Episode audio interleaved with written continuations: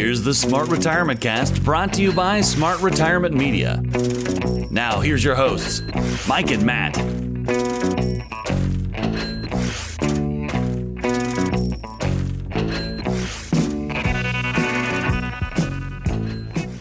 All right, listeners, welcome back for a great episode of Smart Retirement Podcast. We have got a hot, fresh episode for you today, fresh off the press. And this one's going to be a good one, Matt. It's going to be real good. Yeah, I'm looking forward to it. Uh, should be pretty educational for our listeners and probably open up their minds to maybe some topics that we really haven't discussed yet on this show. Yeah, today we're going to get into the nitty gritty of what it means to hold a private trust deed or to be almost what I would say a hard money investor. Uh, we'll talk about for a majority of the show with our, our esteemed guest, um, and we'll have him on right after this break. But Darren, excuse me, Darren Moore from Sunset Mortgage will get into um, some of the great, great options out there in retirement to hold what's called a private trust deed, which, if you listen to last show, it's not exactly what I talked about in the last show, um, which is titled uh, "Do You Have Volatility Insurance?" or um, where I, in the second half of our segment, I talked about carrying a private note back as the seller. This is completely different, and it's a way to get a very good yield on your money with secured, um, with with a secured collateral also we'll get into just a little bit of the like good and bad and the ugly of what it means to be a a bank in the real estate market. So this is just one of our other ways to show you smart retirees on how to use your money and diversify against what's going on in today's marketplace. Uh, Matt, you have a personal relationship with Darren, don't you? I do. Darren's actually one of uh, my racing buddies that uh, we actually met out at the track. Uh, have formed a, a, fun relationship and uh, uh, try to keep a business relationship as well as uh, our friendship on and off the track. So it's been kind of fun getting to know Darren a little bit over the the last couple of years that we've been racing together. So um, yeah, I, I, just thought bringing him onto the show today would definitely give our listeners something that you know you and I have never talked about.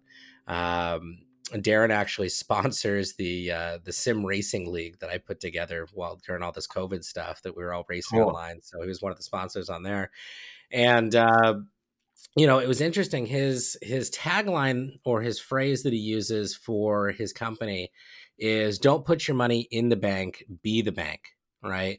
And I found that kind of interesting because it's like, okay, wait, so rather than them paying me nominal interest, I can be the bank and, and be charging, you know, people for borrowing my money.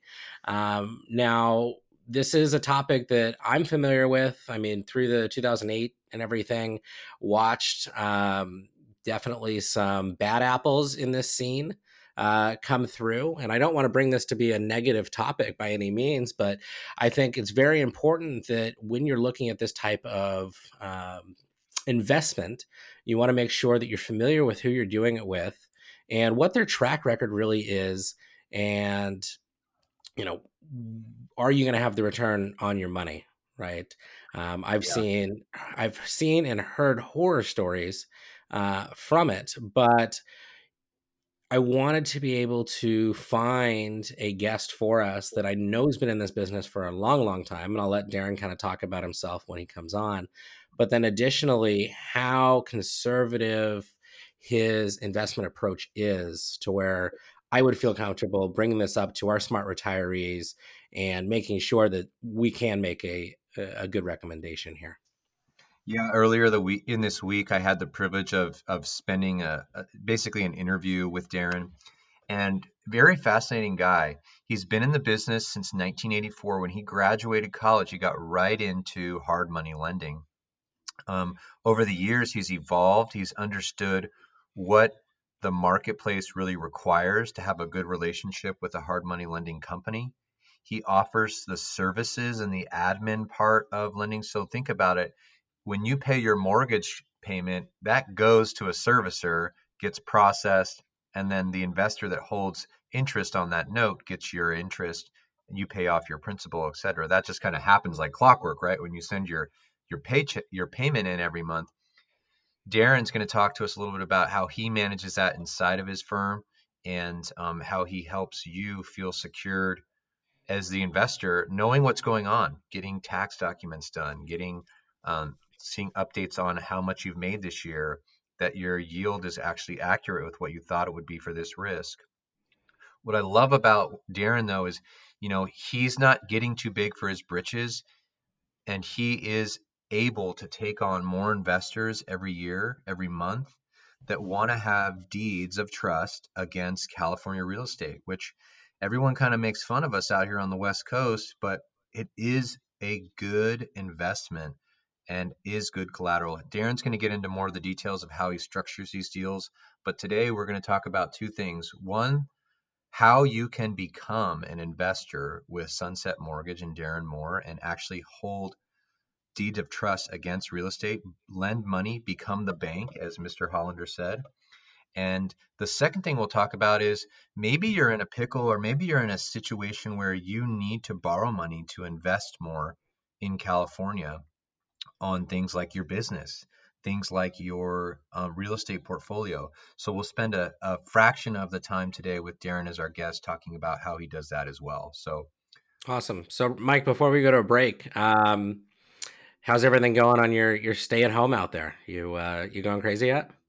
No, I'm good. In fact, uh, so 29 counties, 28 counties, excuse me, in California have been more or less getting the blessing to go to phase two, which is reduced occupancy at restaurants, um, bars and taverns and breweries that have food elements like kitchens will be able to open starting, I think, the 1st of June. Okay. And I I am excited about that. Mainly, I'm excited because I'm kind of a small town dude. I I grew up in Palo Alto, so I always like got very early on in my life was very familiar with going back to the same restaurants, kind of knowing the owners, saying hi, eating at the same places. I want to start doing that again. I miss that. Um, I don't really miss um like the day to day hustle bustle because as you know, I, I have a home office Sure. and I, I basically my day is very sketched out from the time I wake up to the time I go to sleep. I walk the dogs at relatively the same time. I'm kind of boring, is what I'm getting is what I'm getting at. but Sure. what it what it's what's a bummer is like you know my 15 year wedding anniversary is June 4th, and it's going to be really tough to go anywhere Sure. and like set up a you know normally it'd be I'd already be getting like the hotel would be arranged. I'd be making reservations with the restaurant to sit at a Hey, why don't, why don't you come out to uh, why don't you come out to Arizona? We're we're open. I mean, it was really nice. I recorded a uh, a live uh, seminar webinar that we're going to be sending out uh, to anyone that wants to listen to it. And uh, after that, was able to go for a happy hour. Granted, the it was a little interesting sitting there and everyone being spaced out every couple bar stools and stuff. Um, but you know, Arizona's kind of different in, in that way. They're not uh, they, they've got a different mindset as far as how they're going to reopen everything. So everything's 100% open now. I mean, I think there's still some real t- retailers getting things together, but uh, you know, it Mhm. was really nice after being away for two months, just being able to go into my favorite restaurant, sit at the bar, and have a have a cocktail at the end of the day. It was uh, it was a nice treat. I bet. So, Yeah, you're you're a big fan of those restaurants, and that's that's like a not a hobby, but that's one of the things that you really enjoy. Absolutely, absolutely. And uh, before we go to the break here, what I do want to mention to you listeners is uh, we are going to be running a seminar series for with Century Financial um, online. So if it's something that you would like to be a part of and listen into one of our seminars, feel free. As always, you can reach out to Mike and I at 866 53 retire. Again, that's 866 53 retire. Or go ahead and shoot us an email. That's info at smartretirementcast.com com. Again, that's info at smartretirementcast.com. We're looking forward to uh, bringing our guest on today. So, Mike, without further ado, why don't we go ahead and take a quick break? When we, when we come back, we'll bring in uh, Darren Moore from Sunset Mortgage. Can't wait. Honestly, when was the last time you really took a hard look at your retirement plan? With the market the way it's been, it can be easy to become complacent. A new decade is upon us, which comes with a lot of questions. Can the economy and the market continue to grow? What will the next election do to my investments? Is it time to sell my house before the market adjusts to downsize and take advantage of the equity? How can I best maneuver to maximize return? The answer is simple. It never hurts to get a second opinion from a team like Century Financial Consultants with over 40 years of financial planning experience. Get a free retirement analysis from Century Financial Consultants today to see where you stand and if you're ready for any changes we may face in the coming year. Give Century Financial Consultants a call today at 866 53 Retire. That's 866 53 Retire. Prepare for an uncertain tomorrow so you can relax and enjoy today. Get a free retirement analysis from Century Financial Consultants by calling 866 53 Retire. That's 866 53 Retire. Century Financial Consultants, California license number 0L23991 and 0175 638. Central Coast Lending is an equal housing lender, licensed by the Department of Business Oversight under the California Residential Mortgage Lending Act, NMLS number 328358. Mike Points is a licensed loan officer in California, NMLS number 1246224, and is only licensed to offer advice on mortgage products. He is not licensed as an investment advisor. All of the mortgage products Mike Points will discuss on this show are for educational purposes, and these products should be reviewed by a licensed loan officer before taking these mortgages on as your own, as they may not fit your specific situation or needs. with a billion stars all around. Cause I got a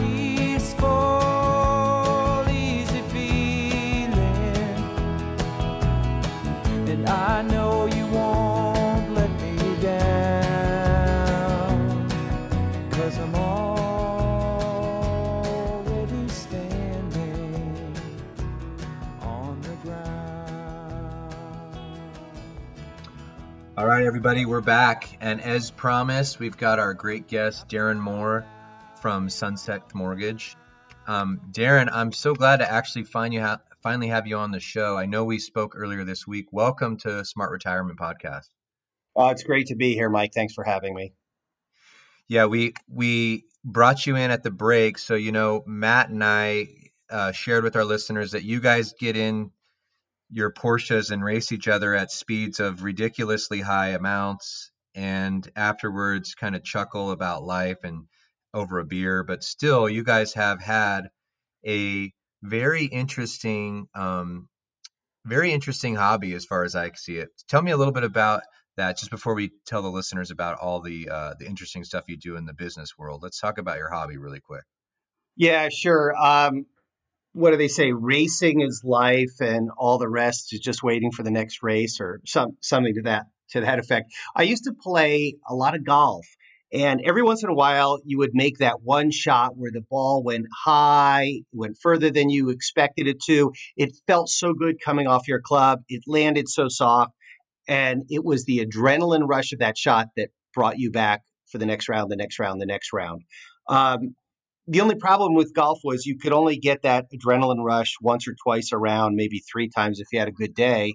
Um, with with racing, you get that adrenaline rush every minute you're out on the track because every turn, every every car next to you presents a new challenge, and and you know exci- it's exciting because of course you're going fast and there's a lot of risk involved, so um, you have to be hyper focused. So it's an adrenaline rush that's from the time you get in the car till the time you get out of the car. So maybe 200 times the adrenaline rush of playing golf. So I play a lot less golf and I drive a lot more race cars these days.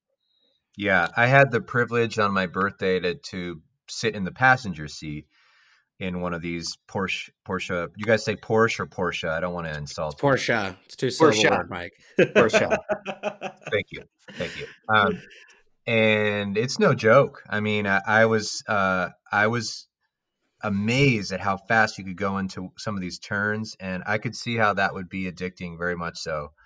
Um, I'm glad you guys do it because there's so many things in this world that can add stress to our lives. It's nice when you, like you said, hyper focused, Darren, to be able to release that. So, um, one well, thing, Mike, one, one, one other thing that I think is really neat about Darren, a, a lot like uh, my dad and I, you know, he uses it as a as a way to to bond with his son. So his son actually races uh, with us as well. So um, that's been pretty cool. So I'm sure you enjoy spending the time with your son, right? Yeah, yeah. You, you, know, my my son just turned thirty, and um, all my other friends who have, who have sons that are in that age range uh, see their kids on holidays, um, birthdays. You know, the uh, the obligatory dates. Um, and so I'm lucky. I see him. We spend the whole weekend together once a month, and uh, he lives in San Diego. I'm in Laguna Beach, so it's we live far apart. So otherwise we wouldn't. So it's it's a great opportunity to bond, and we have so much fun doing it together. Well, thanks for sharing some of that personal stuff with us, um, Darren. Um, listeners, here's what's unique about Darren, and I, I think that a lot of a lot of you were hoping to educate today because we think that this market is for investors is just highly overlooked. Wouldn't you agree, Darren? It's just not even thought about for most people, which is yeah, to have a yeah, private trust note. Absolutely. Uh, yeah, a, a great point, Mike. I am always surprised how few otherwise sophisticated investors have never heard of trust deed investing and uh, don't know anybody who does it. So yeah, it, it's really a it's kind of a hidden gem in my mind, and has been so for the last thirty years that I've been doing this. So always shocked at how uh, how uh, un- underutilized this investment vehicle is.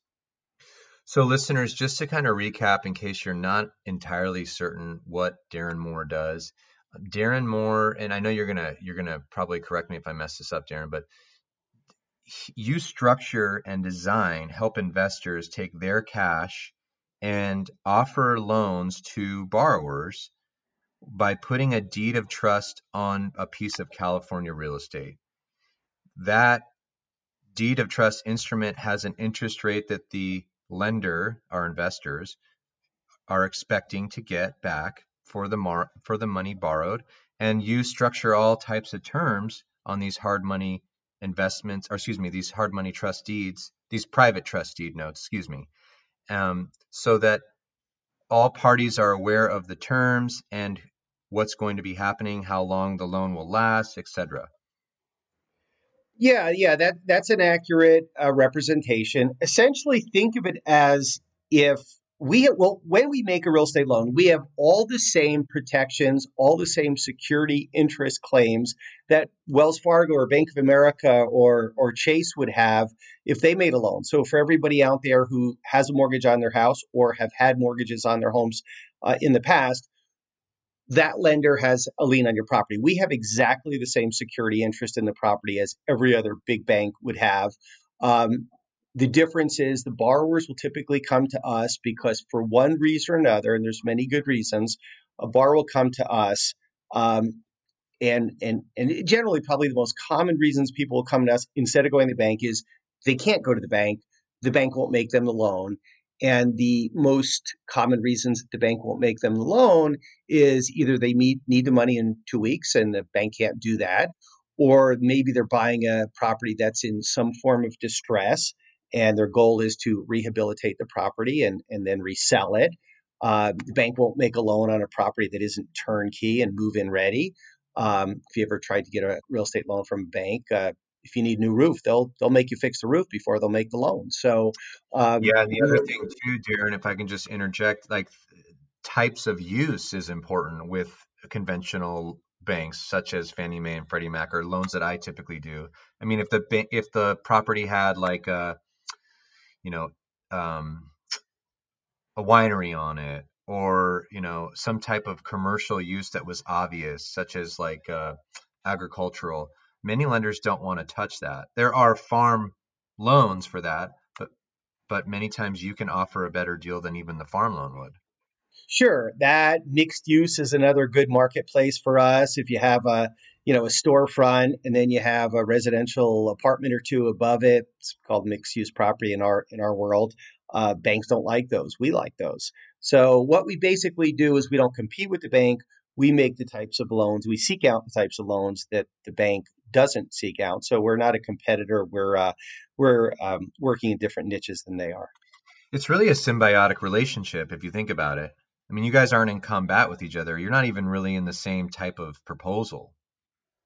Many right. times, many times yeah, you're a much different. You're a much different approach than what these standard 30 year fixed mortgages are. Correct? Absolutely. Um, I like to tell my borrowers if you can go to the bank, you should go to the bank. If you can't go to the bank, then call me. And that doesn't mean that I pick up the scraps from the floor. Uh, what that means is I, again, I work a different niche of the lending universe, and there's plenty of niches of the lending universe that the banks don't work, and those are the ones I I do. One of the things I want to touch on after the break, but you didn't quite mention, is that um, you're also a great lending resource for business owners that may already own their property and can um, you can help them lean against their property and give them equity to fund the operations of a business, whether it be a startup or an existing long-term business. Um, I want to I want to focus this first segment on how the investors can work with you. But before we get into that, let me just ask you some of the basic interview questions so our listeners understand where you're coming from and who you are. Sure. Um, Darren, so how long have you been doing this? How long have you been in business? Um, I started Sunset Mortgage in 1991. We incorporated in 1992. So this is our 28th year, heading towards our 29th year. Uh, I did work for another company um, as a loan officer, then a loan manager prior to that. So I was originally licensed in the state of California in 1984 got my broker's license, which is license required to run a business like mine in 1993. So I've had that license for 27 years. Uh, we started the business two years before I had the license. At the time, I had a uh, partner who had that license. And then uh, when we went our separate ways, uh, I got my broker's license in 93. So 27 years on the low end, 36 on the high. Awesome. And when did you start? From this time you started, were you always always servicing your um, deeds of trust? Were you, you, have you always had the full operation you have now, or over time have you learned and grown? Um, we we've learned and grown. I would when when we started uh, Sunset Mortgage, uh, like I said, the former partner and I back in '91, we we were full service uh, right out out of the chute. Full service in our world means we originate the loan, meaning borrower calls us, they ask they ask us if they can borrow money. We go through all the due diligence and the underwriting processes and all the things we need to do to make sure we make the right lending decision. Uh, and then we give the borrower the money. Then we service the loan. And servicing the loan means we collect the monthly payments from the borrower.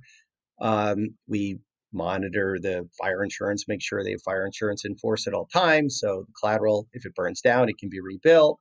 We make sure the borrower pays their property taxes on time so the county tax collector can't uh, can't take their property for non-payment of taxes. So it's been full service actually to answer your question since since 1991 or 1992.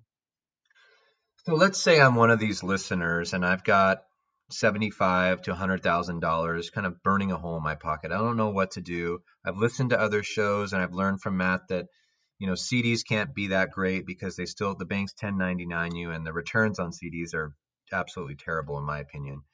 Um, and I want to. I'm considering doing this, but you know, why would I consider investing with Sunset Mortgage versus just like, you know, why wouldn't I just like go down to Bank of America and say, hey, invest this in mortgages? Well, uh, for for a couple of reasons. Number one, if you go down to Bank of America and say invest in mortgages, they'll say we don't do that. Um, but here, let me bring you over to this nice gentleman, and he will tell you all about the CDs you can invest in. And you know, in today's world, I haven't looked up CD yields. I don't know if, if you know them off the top of your head right now, but they've got to be, you know, with rates at historic lows, CD rates have to be somewhere right around one percent right now. Um, our lenders are in today's marketplace again historically low interest rates. Uh, our lenders right now are are netting to them between six and seven percent. So, why would you do uh, make a trust deed investment versus a CD investment? It would be because you wanted four to six to eight times the return. That's why you would do it. So with that return, I mean, what type of what type of process? I mean, any investor that does something new is going to be, you know, they're going to be hesitant. They're gonna they're going to be uh, keeping their distance from you, wanting to learn more about how this process works. Tell me how you would set up a trust deed and how that's different is that different than a mortgage or what what is the difference between a trust deed and a mortgage yeah good question people are often uh, embarrassed to ask that question because they don't want to seem uninformed particularly when they talk to me about investing so so Here's the difference between a trust deed and a mortgage. Different states use different collateral um, agreements to, to, to secure a loan. So in the state of California, we are a trust deed state. So that means even though we all say, hey, I have a mortgage on my house, we're really using the wrong terminology, but everybody knows what we mean. We have a loan on our house. So there are certain states that use the trust deed system. There are other states that use the mortgage system. California being a trust deed state, you would be investing in trust deeds. We make trust deed, we, we use trust deed as the instrument that collateralizes the loan. If you were in, for example, I grew up in New Jersey, that's a mortgage state, so you would have a mortgage. Um, it's actually kind of an important distinction for an investor in trust deeds because yeah. under the trust deed process, the foreclosure goes much quicker. So if you were to make a loan to a borrower and the borrower didn't pay and they defaulted and you had to start a foreclosure, which is rare, but it happens, um, the foreclosure process is much faster on a trust deed and therefore in a trust deed state than in a mortgage state. I want to pause right there. I mean, that is like the crucial piece of this that I want our listeners to take away. The trust deed. So, Darren told you just a couple minutes ago or seconds ago, the net return to you would be between six and seven percent. That's with collateral. That's what Darren's talking about. He's this trust deed states, you know, you're not going to lose. They shouldn't lose capital because of the way you structure the deals for them. This trust deed would give them the rights if payments no longer continue past 60 days. we You'd have a notice of default. You'd you'd be then putting this property that you have as collateral into foreclosure as the bank, correct, Darren? Yeah, again, we handle uh, our collections the same way that the bank handles their collections. We have all the same rights that they do to the collateral. So if a borrower doesn't pay and they default on their loan, then we go through the you know, there's state law that regulates how we handle it foreclosure, but it's the same the same law applies to Wells Fargo and Bank of America as applies to us. So we go through the exact same process. We have all the same rights and remedies. Many of our listeners are thinking, you know what, I'm interested in taking a risk, but not at the risk of losing my initial principal. So, if you could, before we go into a break here, Darren, could you just tell me how you structure a, a normal deal? Like, if I gave you, let's say I gave you $400,000 to, to loan out to a borrower, how would that collateral be structured and how would I know that my capital likely is not going to be diminished at all?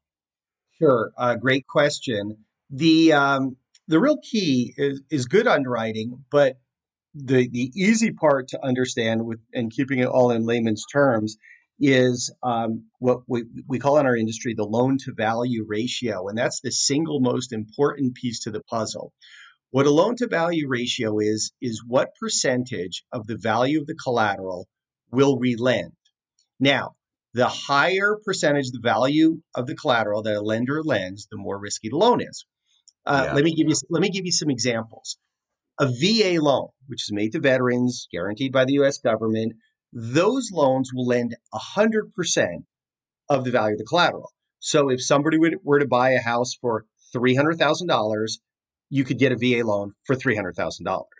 Now, there's a lot of risk in that because, as we know, the price of, of real estate goes up and it goes down. So, if uh, there was a VA loan on a property, let's say you bought a property for $300,000 and you borrowed 300 and then let's say uh, the market corrected and the value of that house went down to $250,000 with, yep. with a market correction, well, you still owe 300. So you actually now owe more on the property than it's worth.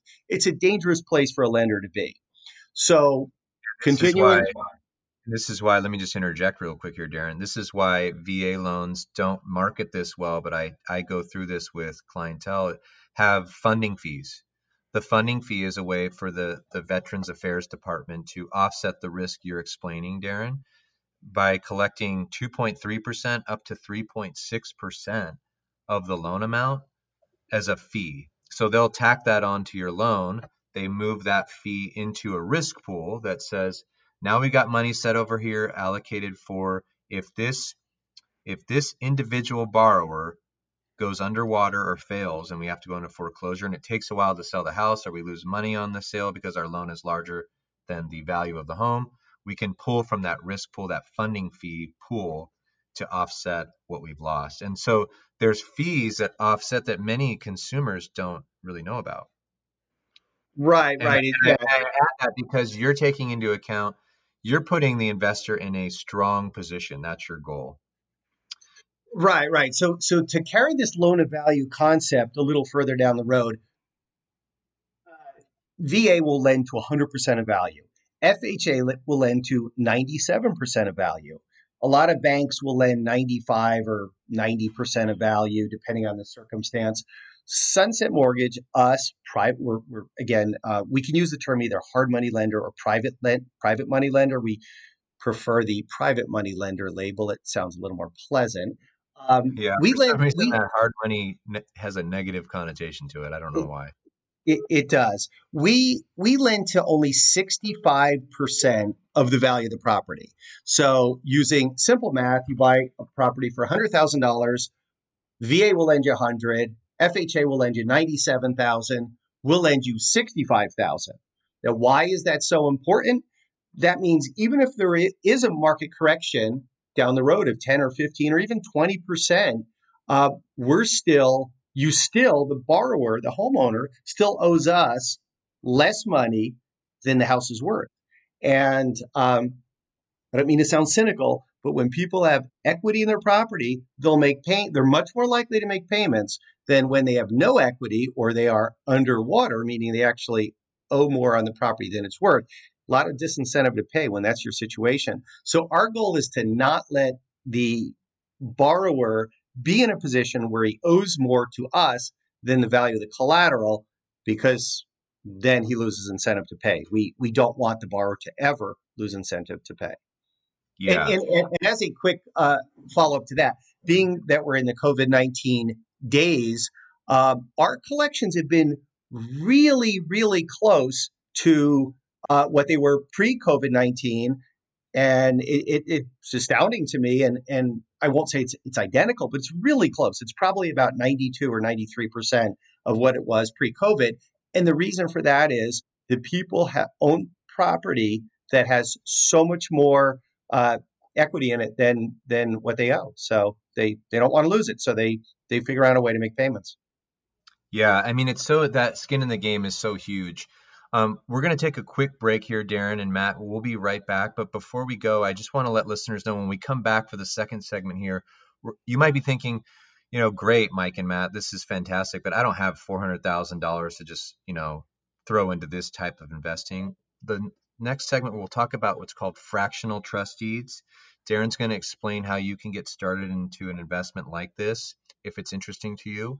Um, and we want to give Darren's contact information too before we go to the break because he might have already struck a nerve with you and this is something you want to talk to him about.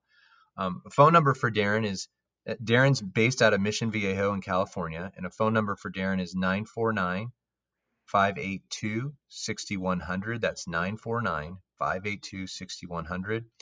And uh, at the end of the show and on our Facebook page, we'll post all of his contact information. But stick around. We'll be right back after this break with more talk about these private trust deeds and why you should be thinking about these in your retirement.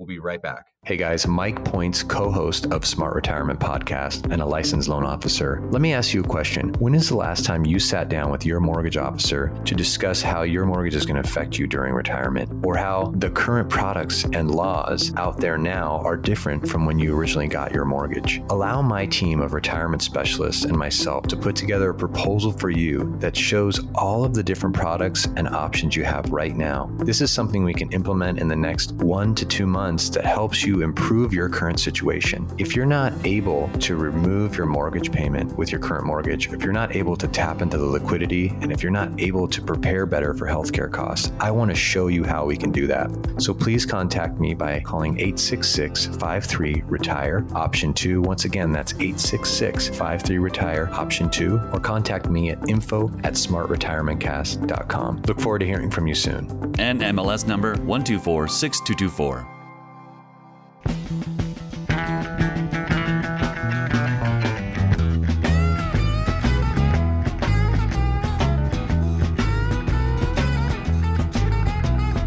Trucking, got my chips cashed in. Keep trucking, like the doodah man together. More or less in line, just keep trucking on.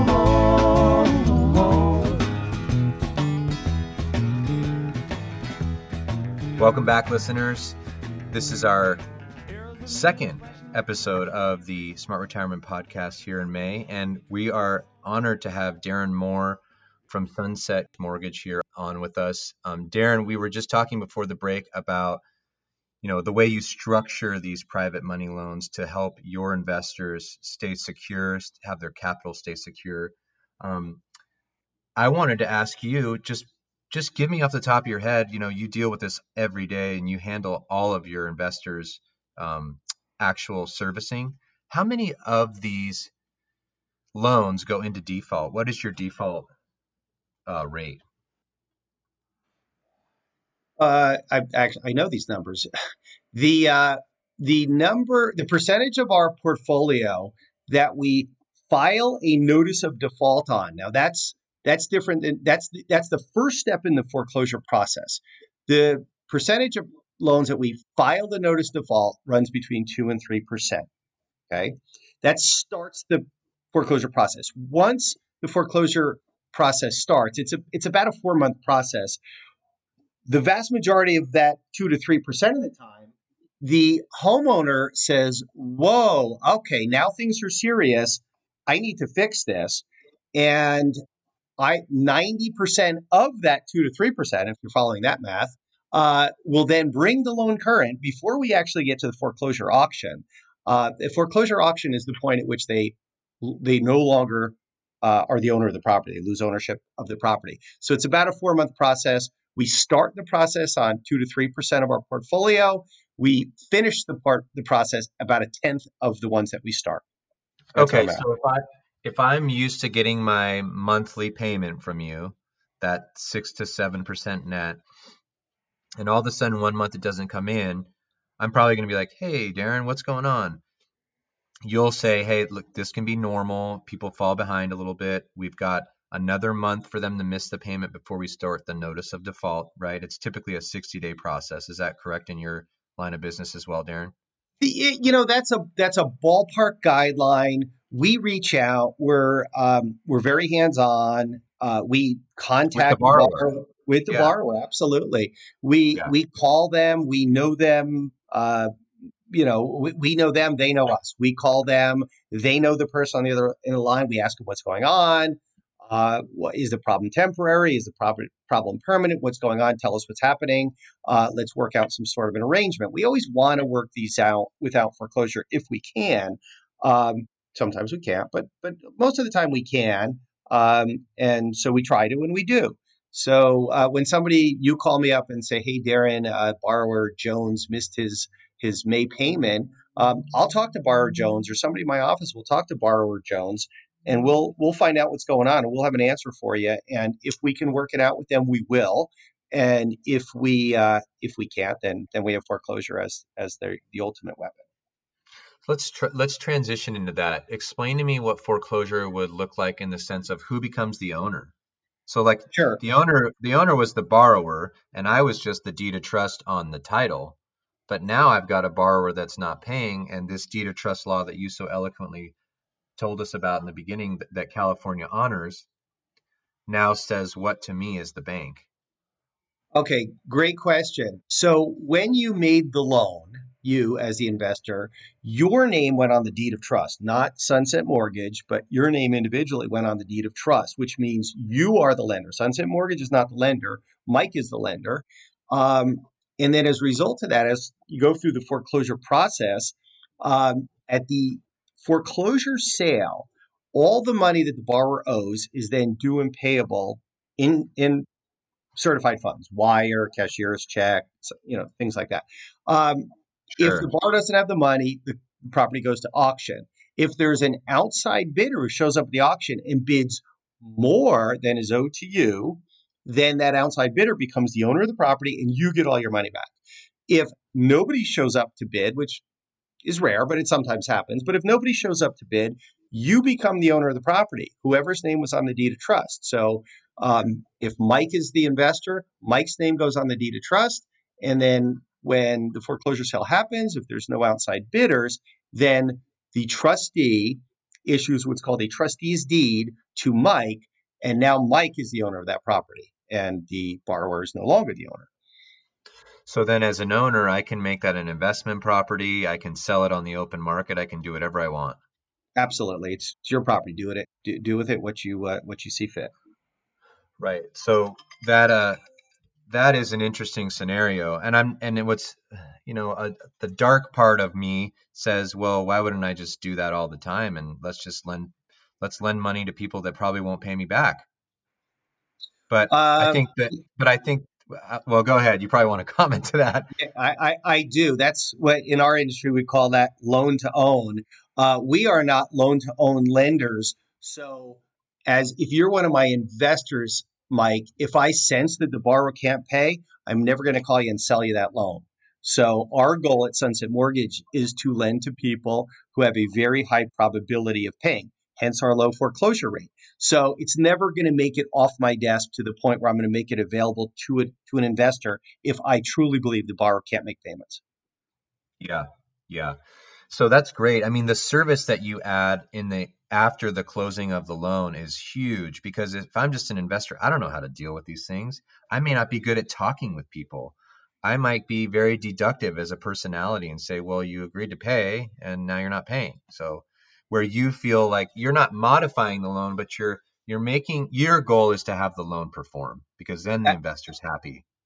Absolutely. And as the investor, you'll never talk to the borrower. You'll never you you don't. I coordinate everything. We we send the late notices out. We send the payment statements out. We borrower pays us, then then we as soon as the, their their check clears, we send the money to the investor. We send out 1099s and 1098s, do all the tax filings at the end of the year. Uh, we coordinate the foreclosure if if uh, God forbid that's that's necessary. We take care of that. We don't ask or expect the passive investor to have any level of expertise as far as servicing or collecting the debt. That's a very specialized field. It's uh, it's very heavily regulated, and uh, it's it's not a game for amateurs. So we wouldn't. Uh, as a matter of fact, I'll take it one step further. If an investor wanted to invest in a loan and try to service themselves, we won't sell it to them. Right. Right. So, I mean, I want to ask you, you kind of explained it all without me asking, but why would a, a an investor work with you versus some other hard money lender or private lender? It, it- it's a great question. Um, several things I would say to anybody out there interested in in trust deed investing.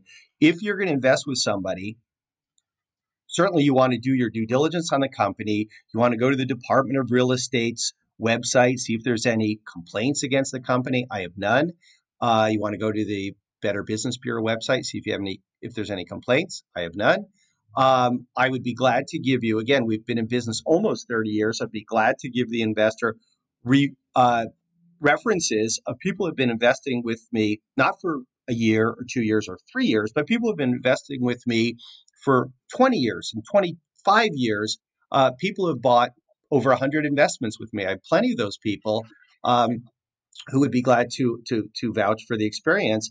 And I think anybody who's going to hand over a, a, a big check to any trustee and you know private money lender should really do their homework first. The key is that you're dealing with somebody reputable and that they're conservative. Uh, it sounds kind of corny, but I live under my means, and so I don't. I'm not forced to make loans or force loans through that really shouldn't shouldn't be lending this money. I don't make those loans uh, because those are the loans that create problems down the road, and I avoid those. That's awesome. That's awesome, Darren. Um, well, I promised the listeners that we so we would talk about fractionalized deeds of trust. Quickly, give me an idea of those, because let's say I I just can't give you a full four hundred thousand. I just don't want to, or I can't. How do I still get a loan if you don't have a loan that's seventy thousand dollars that's needed out there? Right. Great, great, great question. And, and here's what we do. So, fractionalizing means we have more than one investor on one on a loan. So, my average loan is right around $400,000.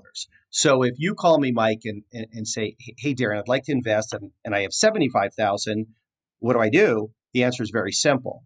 I will uh, use more than one lender to fund a $400,000 loan. So, in this example, you would invest $75,000 in a $400,000 loan, uh, that means you would own, I have a calculate here, 18.75% of the loan. So your name would go on the deed of trust as to an 18.75% interest. And the other investors, their names would also go on that deed of trust as to their respective interests in, in the loan. So easy, easy peasy to do. And then when the borrower makes their payment on their $400,000 loan, I split it up as to the, per, per, the, the percentage ownership of each investor, and I distribute the uh, the monthly payments as to the percentage interests. I like this so much, and what I like about I know you do this. Like, let's say, um, let's say I give you $250,000, but I say, hey, I want to get a little bit risky with about 75 of this, and I want 150 to be like, don't mess this up. Then you, as the, you can structure it to go on deeds of trust where you're charging higher interest rates because of X, Y, or Z, correct? Do, are, uh, yeah, I'm going to slow you down a little bit there because the risk will create more problems from for you than you may understand or be willing to deal with. So I have had people call me with that exact scenario. And I said, you know what? First of all, we're not risk lenders, we're, we're safe lenders. So if you're looking to take risk, I'm probably not your guy. Uh, if you wanted to take a little more risk, I will have a long talk off, off you know, uh, later on, and we'll go through how ugly that can get risks are bad in this business. So we're going to do everything we can to avoid them. And and if you want to make risky loans beyond a certain point, I'm not your guy. I'm just going to ref- I'm going to tell you to go somewhere else because it's uh, the risk creates a lot of pain for you that you probably wouldn't anticipate or wouldn't wouldn't guess. I understand. Everyone has their different risk spectrum. Um, if I live outside of California, could I still do business with you, Darren? Um, the answer is potentially. Uh, there are a couple extra laws that would apply in that situation, which on a case by case basis, I'd be glad to go through with a potential out of state investor. Okay. Let's quickly just, um, I wanted to spend most of the talk today about investing because I know and the investors listen to this show. Just in about three to four minutes, if you could, let me know how um, your loans help the borrower. Well, it, it's uh, I, I, think we provide a great service. Again, most of these people are, I, I would say, probably sixty percent of what we're doing right now is people who are doing what we call fix and flipping. So, for those, even the layman typically has heard that term by now, but if you haven't, what it means is you're buying a distressed property, you're repairing it, and then you're reselling it. Um, the bank won't make uh, won't make loans on properties that are distressed. So we're providing capital into a marketplace that can't can't get serviced elsewhere. Um, I, I, think that's a really important service. As as I referred to earlier, the the mixed use properties. So it's a businesses, small businesses, liquor stores, liquor stores with units upstairs. They just can't get bank fi- financing in most cases, and so we provide provide that service to them emergency situations, people having an investment opportunity, typically in real estate, but they have to move fast. They have they need money in 15 days. The bank can't do that, but we can. So um, from the borrower standpoint, um, we we offer a lot of options for them that they can't get elsewhere, and they know our terms and conditions. And We get a tremendous amount of repeat business because we're we're filling a need that they have and they can't get it filled elsewhere. We haven't had an estate planner um, commit to coming on the show yet, but when we do, we're going to talk about this. One of the things I love is that you can lend to a trust that owns the property. I mean, you don't you don't need the typical borrower that can show they have a job that has this amount of income to show a capacity to repay. You can actually fund a trust which can help people close out their irrevocable trust because mom just passed away. Yeah, shame on me for not thinking that. Uh, that's a that's a great point. Uh, another one of our niches is we'll lend to entities. So we'll lend to trusts, we'll lend right. to LLCs, we'll lend yeah. to corporations. I can't remember the last time I saw an LLC that had LLC returns K1s that justify a um, you know that justify a bank loan. So that's a big marketplace for us that I totally forgot about was lending to entities. Um, it's uh, we're here for you, buddy. We yeah, got it. Yeah, obvi- obviously so. Thanks. Appreciate that. Yeah. Uh, Darren, I want to thank you so much for coming on the show today. I mean, Matt didn't talk as much today because obviously this is lingo that you and I use all the time. But I mean, you're a you, you've said it perfectly. You're a vital service both for the investor and for the people that can't get loans in California. Um, you know, this collateral that we're talking about is this is precious blue chip stock stuff. I mean, how often does California lose a lot of its value? Well, it again, value prices go up, prices go down. We know that now. We used to think that's not true, but that's been we've been proven wrong in that theory. But again, that's why we limit our loans to 65% of value. This way, if values drop 10, 15, 20, 25%, the property's still not underwater. There's that term again, and yeah. uh, that's that's that's the saving grace for the uh, for the for the investors all the time. So that's that's the real key. Is that the golden rule is the uh, is the loan of value. Keep it low, and make sure when you appraise the property that you're getting a good, fair, and accurate appraisal. So you really know what that collateral is worth. How fast are you able to turn out um, a loan? from date of request for funds. So if you called me today and said, "Hey, Darren, I need four hundred thousand dollars," if everything lines up, everything makes sense, it checks all our underwriting criterion boxes, uh, we usually quote two weeks. That's amazing. That's amazing. Yeah, if I did it in two weeks, then my head would spin. Just because we have so many different guidelines and stuff to to underwrite and verify, you know that, Darren. Yeah, um, and, and and I do all the underwriting myself. I every single file passes through my desk before, and and I'm the guy who puts the okay, the the the uh, approve or deny stamp on it. So um, yeah, so I'm looking at everyone and being careful. You're the credit officer for sure. Absolutely. Yeah. Well, you guys, Darren Moore out of um, Mission Viejo, California, Sunset Mortgage. Um, check him out at sunsetcash.net. That's sunsetcash.net. Darren's great on the phone, would love to chat with you. You can reach him at 949 582 6100. And he can talk to you if you're out of the state, if you're from outside of California. We know we have listeners all over the nation. Give him a call and talk through how his process works.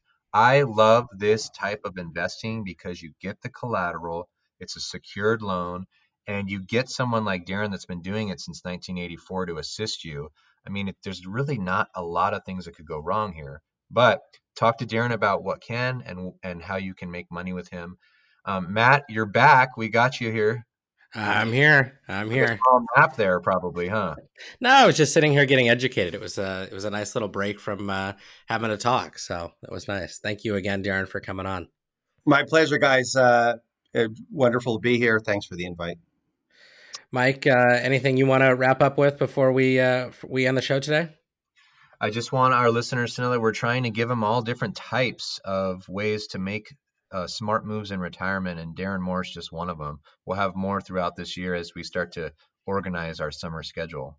Absolutely. And listeners, uh, don't forget it. Earlier in the show, I had mentioned that uh, Century Financial is going to be doing a virtual seminar series. If you'd like more information on that, please feel free to reach us at 866 53 Retire. Again, that's 866 53 Retire. Or shoot us an email at info at smartretirementcast.com. Uh, listeners, thank you for tuning in today, and let's go out and make the rest of our lives the best of our lives.